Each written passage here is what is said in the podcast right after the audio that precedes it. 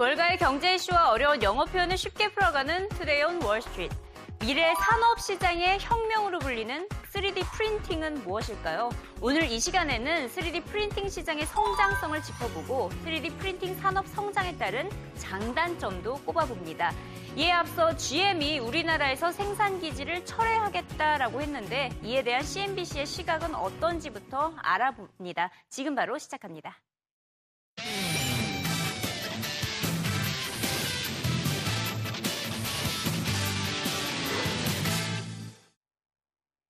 CNBC 헤드라인입니다. 첫 번째 소식은 연준의 양적 완화 정책과 관련된 소식입니다. A tornado of fast speed could be more powerful than QE. 어, 비둘기 폭풍이 양적 완화 정책보다 더 강할 수 있다라는 내용입니다. CNBC는 두 명의 연준 이코노미스트들의 보고서를 인용해 실질적인 양적 완화 정책보다 연준 위원들의 비둘기 파적 발언이 시장에 더 큰 영향을 주고 있다고 보도했습니다. 현재 월가 금융시장 참가자들의 절반 이상인 53%, 월가 이코노미스트들의 66%는 다음 달 양적 완화가 축소될 것으로 전망을 하고 있는데요. 우선 다음 주에 발표될 FOMC 의사록에 시장의 관심이 집중되고 있습니다. um, you've got this Fed tapering uh, discussion that's going on right now. When when traders are bored, when there's not a lot of volume going on in the markets, when there's not a lot of real news, you know, earnings season was basically a wash. For every good good earnings, there was a bad earnings. So now, what do we have to concentrate on in these low volumes? Well, traders are starting to worry about uh, QE. So we we've got to wait here now, like a week and a half before we get to the Fed minutes. And I think that's kind of what markets are really waiting for to decide whether we break out of this kind of ping pong match we're seeing between 1675 and 1700 in the S&P 500. 이어서 일본의 실망스러운 GDP 성장률에 대한 CNBC의 분석 기사입니다. Here's the missing piece in Japan's growth puzzle. 일본의 성장 퍼즐에서 빠진 조각을 찾아보자라는 내용인데요. 빠진 조각을 알아보기 전에 GDP 성장률이 어떻게 나왔는지 살펴보도록 하겠습니다. 어, 전년 대비로 2.6% 성장을 했습니다. 시장에선 3.6%를 예상했지만 크게 하회한 것을 알 수가 있고요. 전분기 대비 역시나 시장의 예상치를 하회한 0.6% 성장에 그쳤습니다. CNBC는 여기서 바로 빠진 조각, 기업 투자라고 분석했습니다. 그나마 민간 소비는 증가했으나 산업 활동에서 재고가 감소한 것은 기업들의 생산시설 투자가 부족함을 시사하고 있다고 분석했습니다. 아베노미스의 주요 목적인 기업 투자 활성화가 이루어져야 GDP 성장률 증가가 가능할 것이라는 전망입니다. Well, sorry, I apologise. last week we had the, uh, the one quadrillion number come out, which is one of the first times we've ever seen it uh, quoted for physical data. Um, so the impact there is that basically, uh, from a uh, government debt to GDP ratio level, um, if if, he, uh, if there's uh, stalling aspects in relation to delaying the consumption tax increase, um, this will have physical impacts and so therefore negative sentiment for the currency. Uh, it, has, it probably is actually a little bit of a blip. We, we expect that economic activity will pick up. Um, in actual fact, the uh, METI has said on its website that they actually expect a pickup uh, in industrial production for uh, July reading, which is coming out at the end of this month. We're obviously getting the final reading this afternoon for the June, which was uh, smacked down quite hard at negative 3.3. And one of the reasons that the METI said was because of the delay in rollout for technology production, which they expect to catch up for July. 이어서 일본 부채와 관련된 소식입니다. Japan's debt looks like this. 1 quadrillion yen. 일본의 국가 부채 이 정도 수준이다. 천조 엔에 육박하고 있다라는 내용입니다. 일본의 국가 부채가 GDP의 두 배를 넘어섰었죠. 이 규모가 천조 엔까지 달한 것입니다. CNBC는 공이 15개나 붙은 비현실적인 수치라며 억만장자 4만 명이 있어야 일본 부채를 모두 갚을 수 있을 것이라고 표현했습니다. 엔화 절상이 이어져야 부채 문제를 해결할 수 있다는 HSBC 이코노미스트 의견 들어봅니다. Um, I think cost push factors alone will push CPI towards 1%. I think that's doable. But again, if that, uh, if that rate is to be sustained, you need either continuous uh, yen depreciation, a rise in commodity prices, and furthermore, I think for uh, real disposable income not to be depressed, you really need wages to start picking up. Yen depreciation, um, rising wages, all points to an inflationary environment as well. Which means that rates at some stage in the next couple of years may be looking on an upward trajectory, which means JGB yields will be looking on an upward trajectory. Japanese government can't afford that, can it? Absolutely, it can't afford that, and that's another reason why I think fiscal reconstruction is important. Um, uh, without Abenomics, so far has emphasized growth, and he's done a good job um, generating a recovery. But at some point, Japan has to tackle its massive debt problem. Yeah. 마지막으로 국내 관련 소식입니다. GM과 관련된 소식인데요. 헤드라인 짚어봅니다. General Motors plans to pull out from South Korea. GM 한국에서 철수할 계획이다라는 내용인데요. CNBC는 로이터 통신의 기사를 인용해 GM이 한국에서 철수할 계획이라고 보도했습니다. 인건비 상승과 노조 문제를 계기로 한국 생산 시설을 점진적으로 최소 3년 안에 철수한다는 계획인데요. CNBC는 한국의 자동차 산업의 노조 문제는 하루 이틀 문제가 아니라며 비용 절감 차원에서 이를 고려하고 있는 것으로 보인다고 분석했습니다. 우리나라 생산 기지는 GM의 글로벌 생산의 20%를 차지하고 있으며 북미와 중국 수출을 담당하고 있어 아시아에서는 나름 비중이 큰 시장인데요. GM은 사실 무근이라고 반박하고 있지만 CNBC는 GM이 중국 시장으로 눈을 돌릴 가능성이 높아졌다고 분석 했습니다.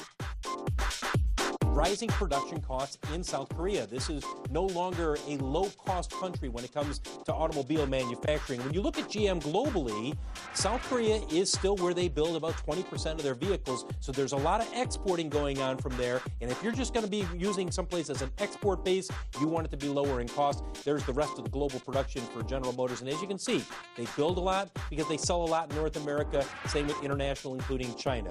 Finally, for GM, the important thing to focus on here is that Asia is increasingly being driven by the Chinese market. And they are putting more of an emphasis on China when it comes to vehicle development. It's a big change from the early, you know, 2002, 2003 when they bought Daewoo out of South Korea. At that time, if you take a look at shares of General Motors, keep in mind, 10, 12 years ago, they had very little expertise when it came to small cars. They needed Daewoo. Well, that's changed. And as a result, GM is now looking at how can it lower its costs, especially when it comes to South Korea. And that report today is that they are considering lowering production there. Guys, back to you.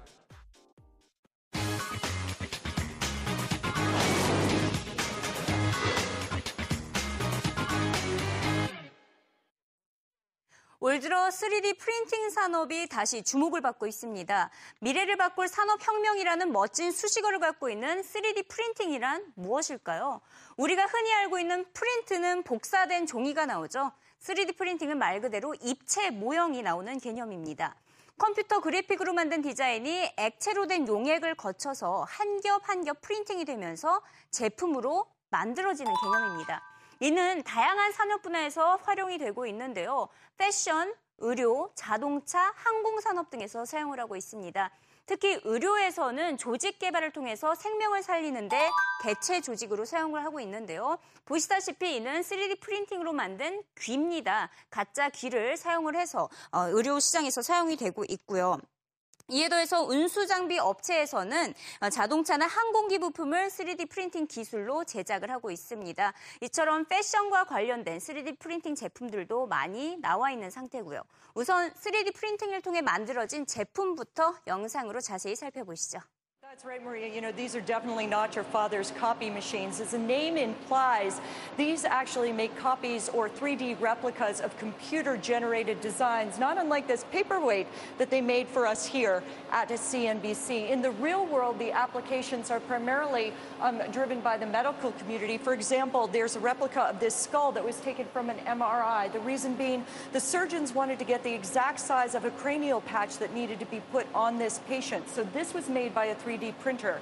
In manufacturing, the clear and black plastic casings of this drill, both of those made by 3D printers. Now, modeling or prototyping, like you're seeing right that, that's the bread and butter of this fast-growing $2.2 billion industry. But the real excitement... 사실상 3D 프린팅 기술은 무려 30년이나 된 기술입니다. 하지만 유난히 올 들어서 주목을 다시 받고 있는 것은 앞서 보셨다시피 다양한 산업 분야에서 실제로 활용하기 시작하면서 관련 종목 주가가 상승을 하고 있기 때문인데요. 이에 더해 일반 소비자들에게까지 상용화되면서 3D 프린터는 우리 돈으로 약 150만 원에 판매가 되고 있습니다. 현재 3D 프린팅 산업, 미국이 다 장악을 하고 있습니다. 시장 점유율 1, 2와 2위를 차지하고 있는 업체들이 모두 미국 기업들인데요. 1위는 시장 점유율 52%를 차지하고 있는 스트라타시스가 있고요. 2위는 18%를 차지하고 있는 3D 시스템스가 있습니다. 보시다시피 지난 1년 동안 주가 모두 상승을 했죠. 스트라타시스보다는 3D 시스템이 한 78% 가까이 더 많이 상승을 했네요. 이 가운데 2위 업체 3D 시스템즈의 CEO를 만나볼 텐데요. 미래를 바꿀 프린터라며 장기 투자처로 고려해야 한다고 주장했습니다. It's going to change how we create, what we make, where we manufacture, how we educate our kids, and how we learn. Nobody should look at the 3D printing space or at 3D systems, particularly, as an opportunistic short term investment. 3D 프린팅의 최대 장점은 바로 비용 절감입니다. 보잉은 300개의 항공기 제품을 3D 프린팅을 할 때마다 비용이 최대 50%씩 절감해 항공산업의 판도가 뒤바뀔 것이라고 밝힌 바가 있는데요. 이 같은 부품을 3D 프린팅을 통해서 대량 산수를 할 수 있기 때문입니다. 어, 많은 부품을 저렴하게 프린트를 통해서 구할 수 있기 때문에 소재비, 노동비, 디자인비 모두 절감할 수 있는 효과가 있죠. GE 역시 3D 프린팅 기술을 채택한 이후에 비용을 최대 75% 절감했다고 밝혔습니다. We're saving um, probably uh, on the order of 50 to 75% in total uh, cost. That can be both material cost, it can be labor, it can be the design time. Um, the, the cycle time savings are, are measured in weeks and months. 골드만삭스는 3D 프린팅 산업이 창조적 파괴, Creative Destruction 산업이라고 밝혔습니다. 아, 소비자들의 습관과 산업 시장의 판도를 뒤바꿀 수 있는 이 같은 혁신은 뭐 아니면 도라는 평가였는데요. 지나친 기대감은 산업 시장을 침체에 빠뜨릴 수 있다고 지적했습니다. 일각에서는 3D 프린팅 기술을 통한 무분별한 총기 제조로 범죄가 늘어날 수 있다고 우려를 하고 있습니다. 실제로 이 같은 총기물이 3D 프린팅을 통해서 쉽게 만들어지고 있고요. 하지만 성장을 기대하는 전망도 있습니다. 시장 조사기관 가트너는 2016년 3D 프린팅 산업 규모는 지난해 두배 수준인 30억 달러에 달할 것으로 전망하고 있습니다. 미국 제조업 시장의 성장 동력이 될 수 있다는 긍정적인 전망 들어보시죠. That's right. And what's driving that growth is pr- both expansion of existing applications, primarily prototyping, um, but also expansion into uh, new and emerging applications like industrial production. Um, by 2025, the consumer market will also grow, but it'll remain a minor share of the total. Um, but it, especially aerospace, medical, um, production parts and prototypes, as well as automotive prototypes, are going to be the largest markets. 3D printers excel in cases where you want customized goods. So if you want a replacement part for a for an appliance or a vehicle that is no longer manufactured, you might be able to print it more cheaply than you could you could buy it or get it made. Or if you want a customized product, like today, one of the largest applications for consumer 3D printing are phone cases, um, where you can add your own graphics, your own design. Um, that is an area where I could see more expansion of consumer 3D printing. All right, we'll leave it there. Gentlemen, thanks very much.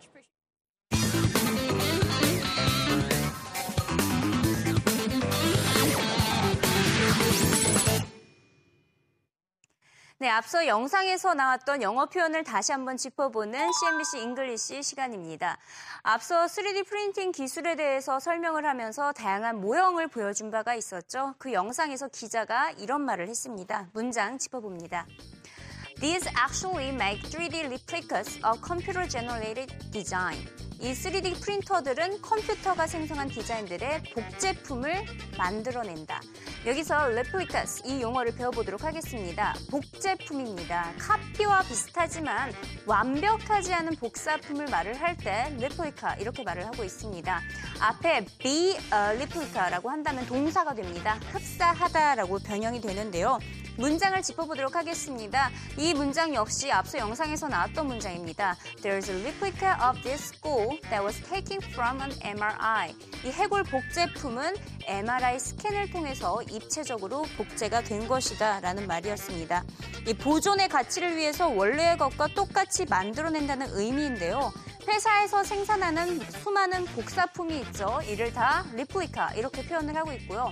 하지만 합법적이지 않은 위조품이 있습니다. 이는 replica가 아니라 counterfeit 이렇게 표현을 하고 있습니다. 뒤이어서 어, 프린팅 산업이 빠르게 성장하고 있는데 이에 대해서 어떻게 설명을 하고 있는지 용어 짚어보도록 하겠습니다. That's the bread and butter of fast-growing 2.2 billion dollar industry. 그것이 바로 빠르게 성장하고 있는 22억 달러 규모의 3D 프린팅 산업의 핵심이다. 여기서 bread and butter. 어, 갑자기 음식 이야기가 나와서 놀라셨나요? 바로 핵심이라는 단어입니다. 가장 기본적인 쟁점, 핵심, 초석 이런 뜻입니다. 어, 서양 문화에서 가장 기본적인 음식 바로 빵을 빼놓을 수가 없겠죠. 여기서 유래된 표현인데요. bread and butter 가장 기본적이라는 의미도 있지만 생업이라는 의미도 있습니다. 우선 가장 기본적이다, 핵심이다라는 의미를 담고 있는 예문 첫 번째 예문을 짚어봅니다.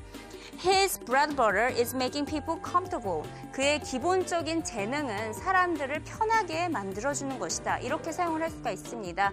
여기서는 기본적이다, 핵심이다, 주요된 기능 이런 식으로 사용이 됐고요. 두 번째 문장에서는 생업이라는 개념으로 사용이 됐죠. Selling car is my bread and butter. 자동차 판매는 나의 생업이다. 이렇게 두 가지 의미로 해석을 할 수가 있겠습니다. bread and butter 예의주시하시면서 영어 자막으로 다시 한번 들어보시죠.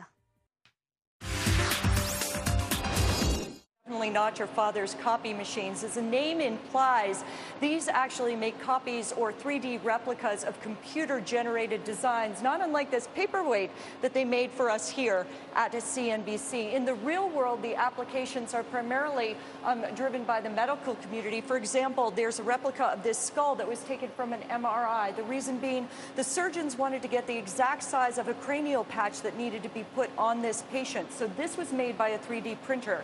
In manufacturing, the clear and black plastic casings of this drill, both of those made by 3D printers. Now, modeling or prototyping, like you're seeing right that, that's the bread and butter of this fast-growing $2.2 billion.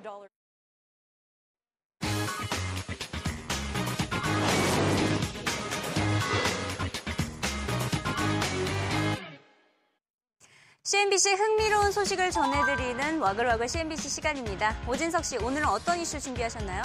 안녕하세요. 오진석입니다. 오늘은 세계 최고의 행운에 대해서 시작을 해보겠습니다. 이승 앵커는 운이나 운명은 있나요?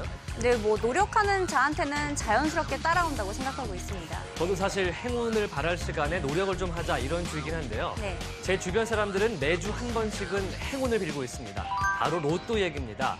미국에서 가장 유명한 로또 복권 파워볼에서 5천억 원짜리 당첨자가 나왔습니다. CNBC 뉴스로 이번 주에 로또 당첨 기운을 받아보시죠. People in two states are waking up to find out they are now multimillionaires. NBC's Katie Tour is live in Dayton, New Jersey, where one of the winning Powerball tickets was sold. Hey, Katie. Hey, Carl. Overnight, we did learn three people have won one in Minnesota, two in New Jersey, including one person here at this stop and shop in Dayton, New Jersey. In total, they will be splitting $448 million. One of the winners hopefully will be showing up here today. We can tell them that there is a cake inside waiting for them. If they didn't want to wake up just for the cash, maybe they'll come in for the cake. It looks pretty good. It's a sheet cake. This is the fourth largest lotto winnings in history. But when you think about the 590 million that that widow won in Florida back in wet May, it doesn't seem like it's all that much. But if Powerball, if it feels like the lotto winnings and the jackpots have gotten increasingly bigger in the past few months, in the past year, that's because they have. Back in 2012, uh, Powerball changed its rules, changing the ticket price from $1 to $2. So the jackpots have just been spiraling out of control, going ever higher, ever faster, and that's why you're seeing these massive winnings. After taxes, they will be splitting $258 million. But honestly, I don't even think that's that, much money. I'm not even jealous. I think you guys, I think we, we, we, uh, we didn't need to win it because there's just too many people. Guys. 지난 8일이죠. 4억 4,800만 달러, 거의 5천억 원에 가까운 파워볼 복권의 당첨자가 나왔습니다. 억소리가 막 절로 나오는데요.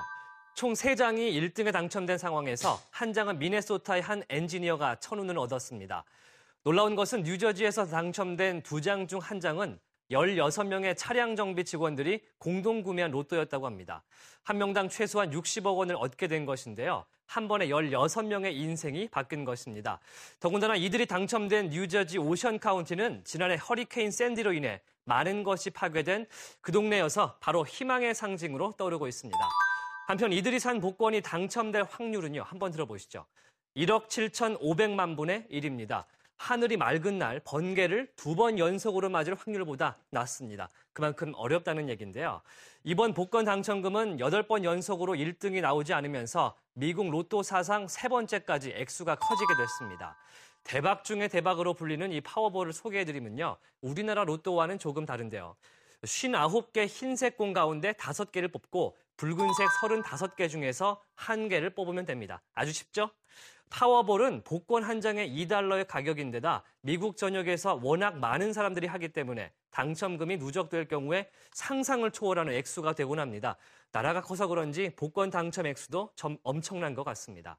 자, 로또 당첨에 대한 미련은 이번 토요일 8시 반에 SBS 로또 추첨으로 한번 밀어두시고요. 이번에는 백투스쿨입니다. 개학 시즌이 돌아온 건데요.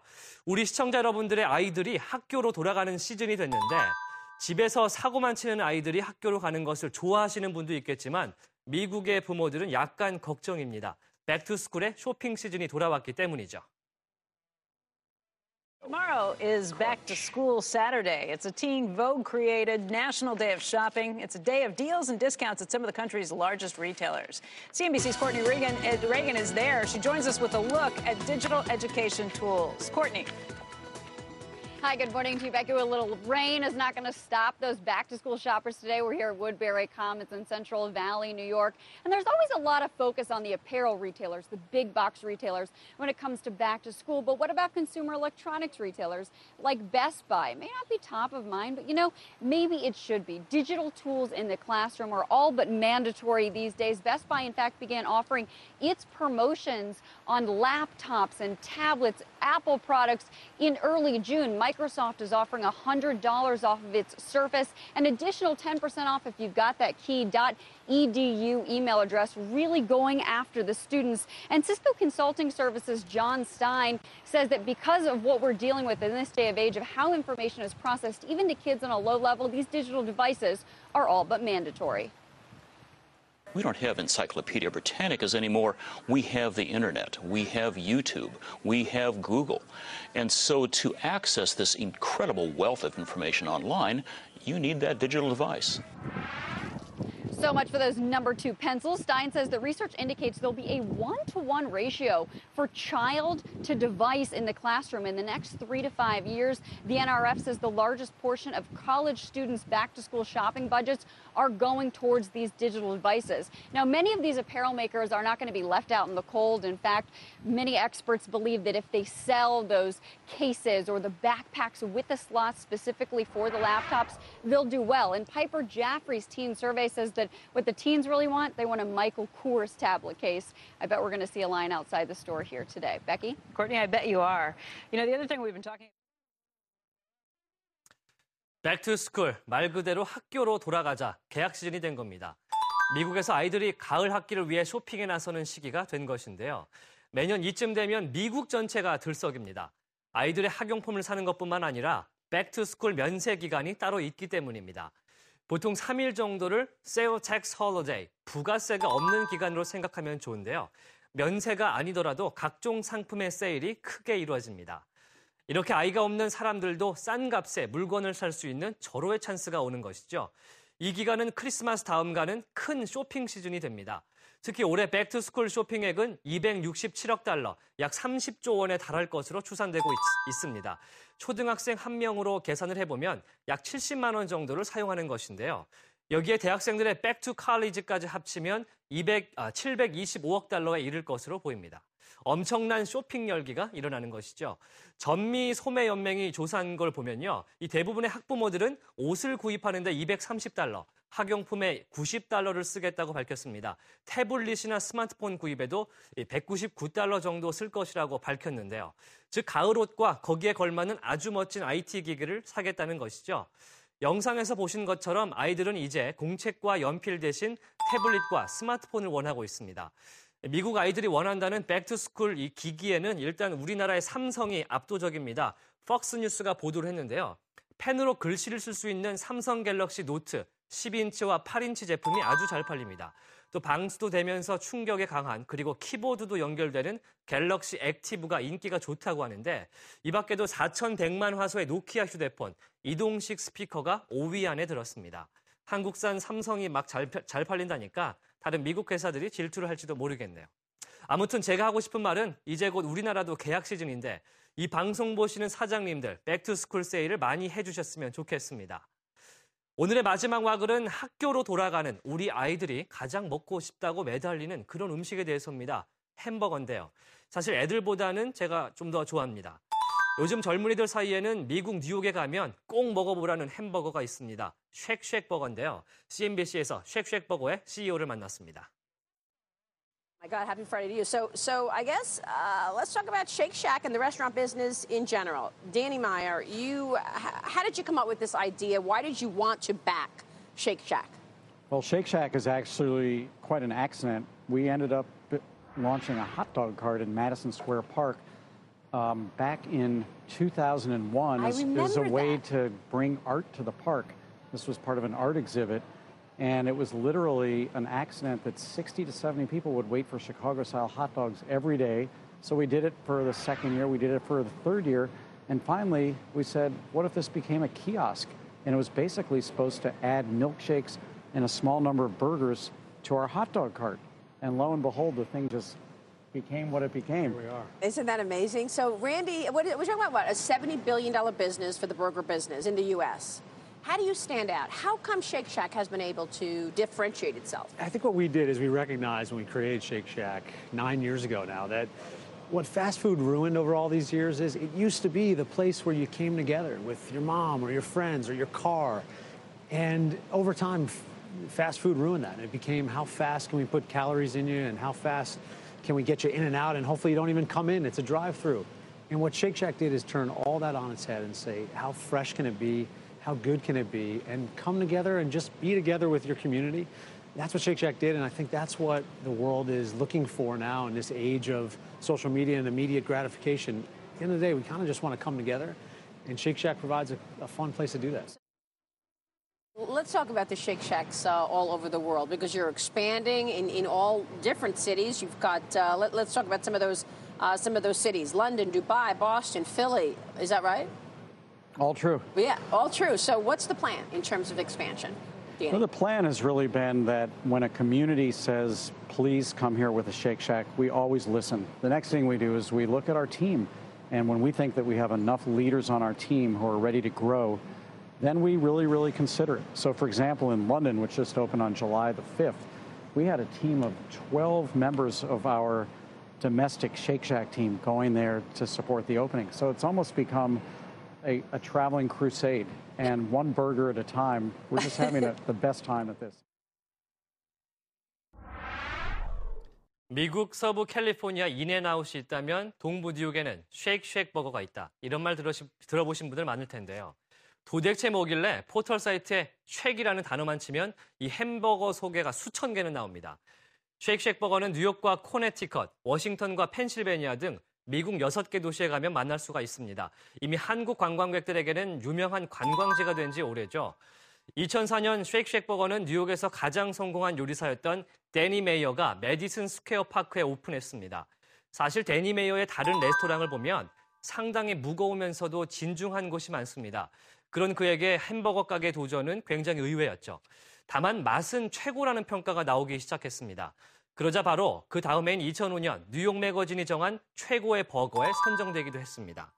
이때부터 사람들은 1시간씩 줄을 서야 햄버거를 맛볼 수가 있었고 3시간까지 기다리는 사람도 있었습니다. 2010년부터는 뉴욕 밖으로 확장을 시작했습니다. 올해부터는 두바이와 쿠웨이트, 터키 이스탄불에 이어서 지난 7월 5일 영국 런던에 런칭을 했습니다. 맥도널드와 버거킹과는 다른 완벽한 맛의 수제 햄버거라는 평이 이어지고 있죠. 가격은 4에서 7.5달러로 5,000원에서 9,000원 사이면 먹을 수가 있습니다. 사실 그렇게 비싸지도 않은 듯한데요. 물론 제가 쉑쉑 버거를 홍보하는 것은 아닙니다. 다만 이 햄버거를 너무 먹고 싶다는 마음이 막 간절히 드는데 엄청난 비주얼의 햄버거를 보니까 허전한 배를 감출 수가 없는 것 같습니다. 사실 요즘 바깥이 아무리 뜨겁다고는 하지만 이 하나의 수제 햄버거라도 드시면서 건강하게 하루를 보내시기 바랍니다. 이상으로 제가 준비한 와글은 여기까지고요. 저는 오진석이었습니다. 내일 이 시간에 돌아오겠습니다.